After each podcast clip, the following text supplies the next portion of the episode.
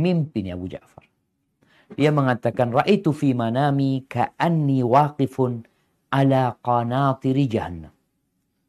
Dalam mimpiku itu seakan aku akan seakan-akan aku berdiri melihat jembatan di atas neraka jahanam itu, sirat.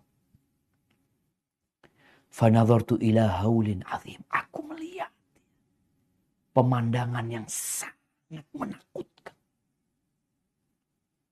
Orang-orang yang berjatuhan, api yang begitu menyala-nyala. Lalu aku berpikir, ketika aku melihat itu, Kaifal ubur ala hadhi. Gimana bisa selamat melewatin sirat ini? Tahu-tahu ada yang mengatakan di belakangku. Ada suara yang mengatakan, Ya Abdullah, bahimlak wa'bur. Wahai Abdullah, taruh bawaanmu. Bawaanmu itu taruh. Kau kalau mau lewat, taruh bawaanmu, terus engkau nyebrang. Lalu aku tanya, wa mahimli, apa bawaanku ini yang aku harus taruh? Kan orang kalau mau nyebrang di tempat yang sulit, kalau dia bawa sesuatu, berbahaya buat dia. Dia bisa terjatuh.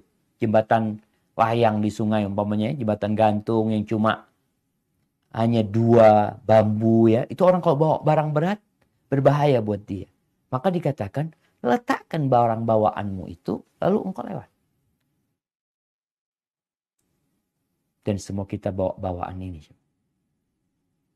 Aku bertanya, wa mahimli, apa bawa, bawaanku ini apa?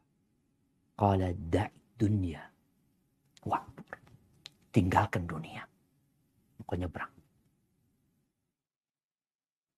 Jangan sampai hati kita ini bergantung sama dunia. Tinggalkan dunia. Kau nyebrang.